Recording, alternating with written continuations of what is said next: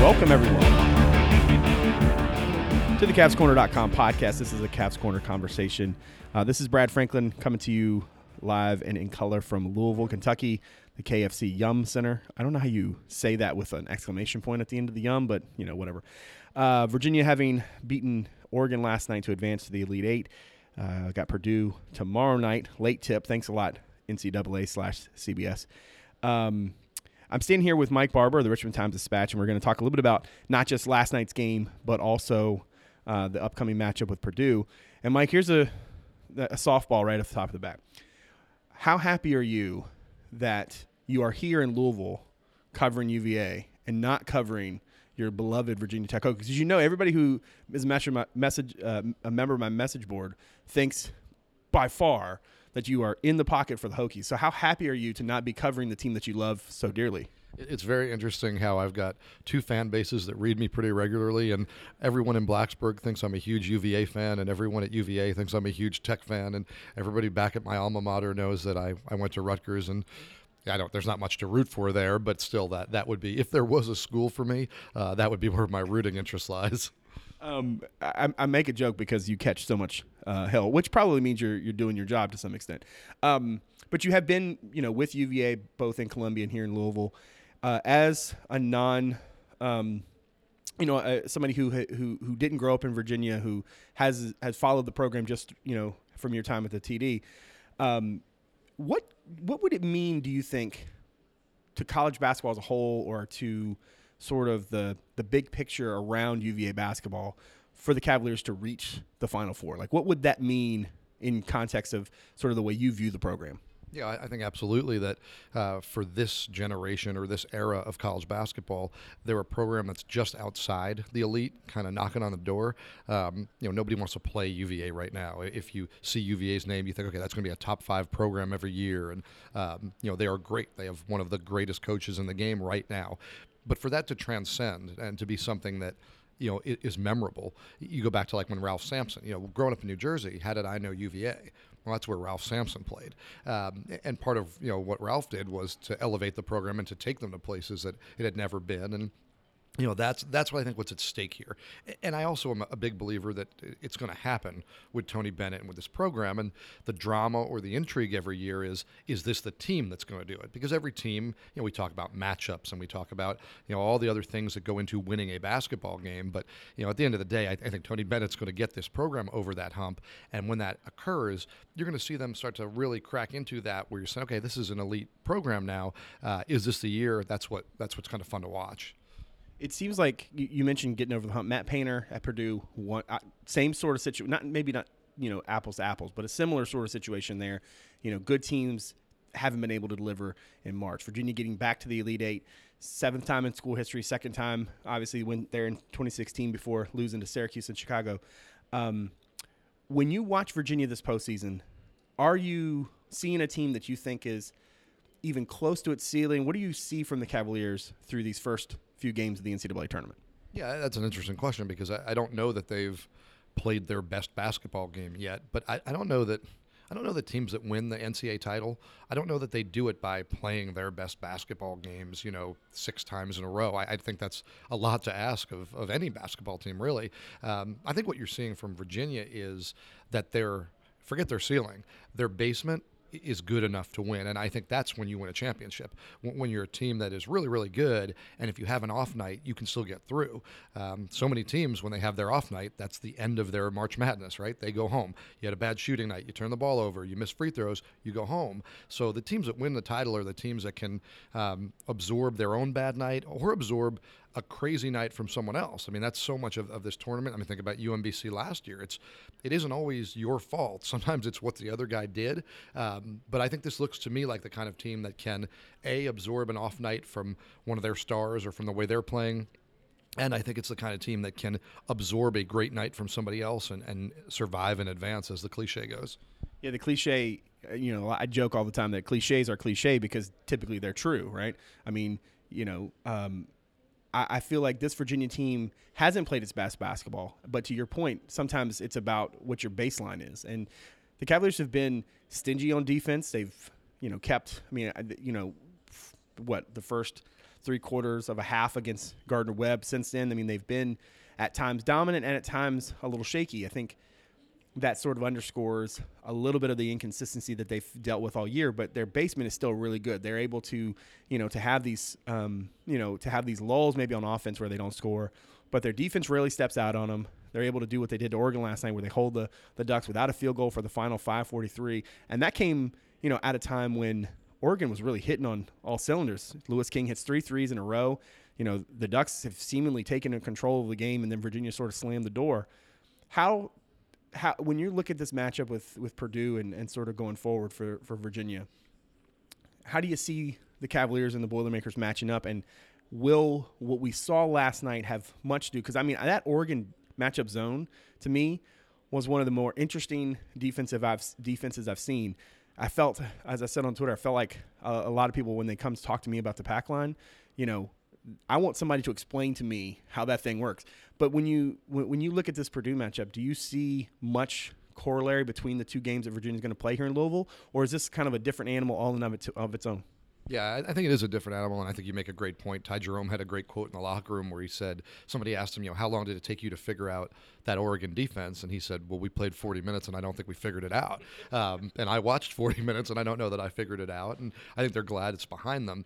This is a very different matchup, and, and I think Purdue, uh, where Purdue will stress Virginia, to me, is with their outside shooting, which is what we've seen before. Now, the difference is in Purdue, Tennessee, so much of it got going because Carson Edwards was able to drive the lane, uh, get to the rim, collapse the defense. That created open looks for Cline and some of the other guys on the perimeter. I have a hard time seeing, assuming the X's and O's stay similar, I have a hard time seeing Carson Edwards having that level of success penetrating the pack line.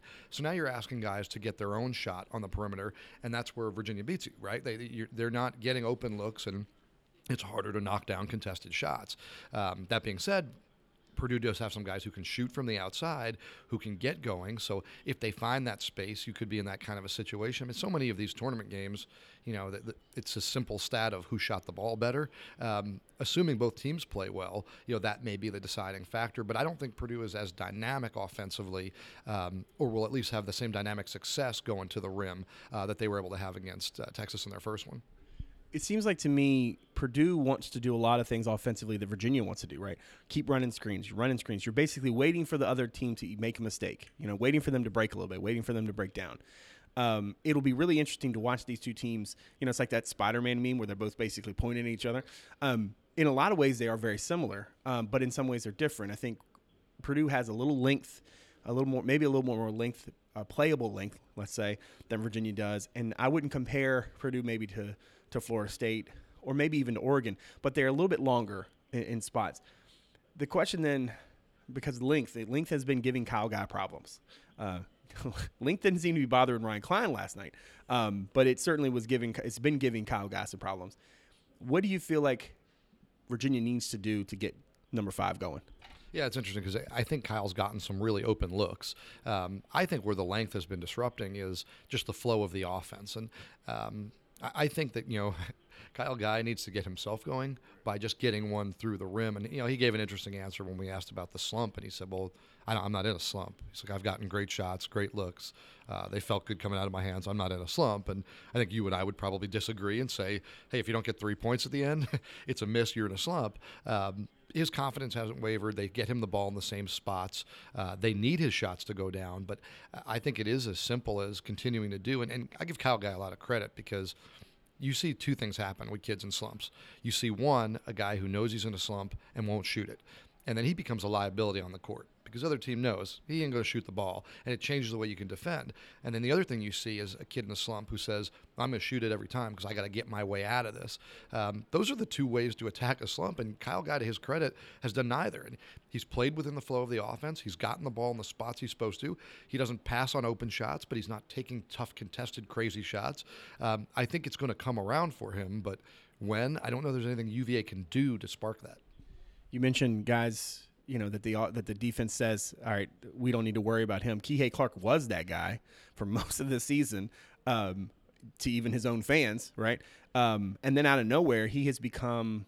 I don't want to say the the glue that's holding this whole thing together, but in a lot of ways, the glue that's holding this whole thing together. His heart, especially his tenacity, but his, but last night it was his, his shooting. I mean, when Virginia needed a bucket, he was there, and that's something that you know you don't see from too many freshmen playing in these kinds of moments. It's almost like he not only made his way through the wall, but he emerged on the other side. You know, a better version of himself or something.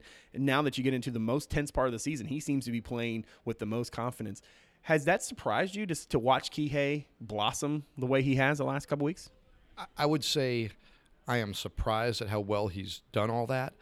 But once he's out on the floor, Tony Bennett's too good a coach to put a guy out there who isn't ready for that spot. If Kihei Clark wasn't ready, you and I wouldn't know it because he wouldn't be on the floor. So the fact that he's in the lineup, the fact that he's getting the ball in those spots, the fact that he has the green light to take those shots, um, that tells me, yeah, there's no question he's ready. Tony Bennett's seen it, he's ready going into the year, did I think he would be in that position? No, not at all. I thought Ty Jerome would be playing the point. I thought Kyle Guy would be the two playing off the ball. Um, I thought that would limit what Ty Jerome could do as a scorer. Uh, I thought it would create some some issues, but you know DeAndre Hunter can play so many different spots. I thought it would be okay. But what Kihei Clark has done is brought a whole nother dimension where you essentially have two point guards, but Ty Jerome can do all the things he does off the ball. They can get him the ball late in the shot clock to be that guy that that beats the shot clock, gets a big bucket, and all the other things he does offensively. And I, I just think, you know, Kihei Clark wouldn't be out there if he couldn't handle it. Uh, and to his credit, you know, he's given that opportunity. He's rewarded his coach's faith. That's the way I'd say it matchup with Carson Edwards tomorrow night will be fascinating because here are two guys who are kind of used to being the little guy who gets underneath somebody else's skin, and now they're going to be basically again doing the Spider-Man meme, pointing at each other and like, "Hey, it's me." Um, what is your last question for you? We'll we'll wrap up on this one. What's your key to the game for Virginia and your key to the game for Purdue? Yeah, well, I think for Purdue, it's it's about hitting those outside shots. And you know, Carson Edwards, I started by saying I don't think he's going to find the same success going to the rim. That doesn't mean he can't be a very effective player in the game. Uh, if he gets a paint touch, if he gets into the lane, and then there's that collapse, and he can find open shooters, uh, that's going to get Purdue going. And to me, that's what it's about. It's it's don't get frustrated when your path to the basket is cut off that's really what you want if you're Purdue. You want that penetration, that collapse, that traffic jam, and then find the right guy. And then you know, like we said before, you've got to hit the shots. And if you don't hit shots, you're done. Uh, for Virginia, to me, I, think this is a big DeAndre Hunter moment. Um, I think there's going to be moments because of the pace. There's going to be moments because of Purdue's length where the offense doesn't look great. And I think he's still the guy that needs to take the basketball and beat somebody one on one and get a bucket. Um, I think that was what was missing in the last game. I think that's what they need in this one. Was I think they're going to play well. I think they're going to play well defensively. Uh, I don't think Kyle Guy's going to go over ten shooting threes. I, I think everybody's going to do their part, and Hunter needs to be that X factor that when things don't look good and when you're saying, oh, it's more of that bad Virginia offense, he can put up a finger and say, wait a minute, I'll take care of this and, and get you two, three buckets in a row. 849 the tip. I believe it's on TBS again. Um, Mike Barbers from Time Dispatch, thank you very much for your time. And thank you, everybody out there, for continuing to support the show. Uh, we will talk to you uh, on the other side. Thanks a lot.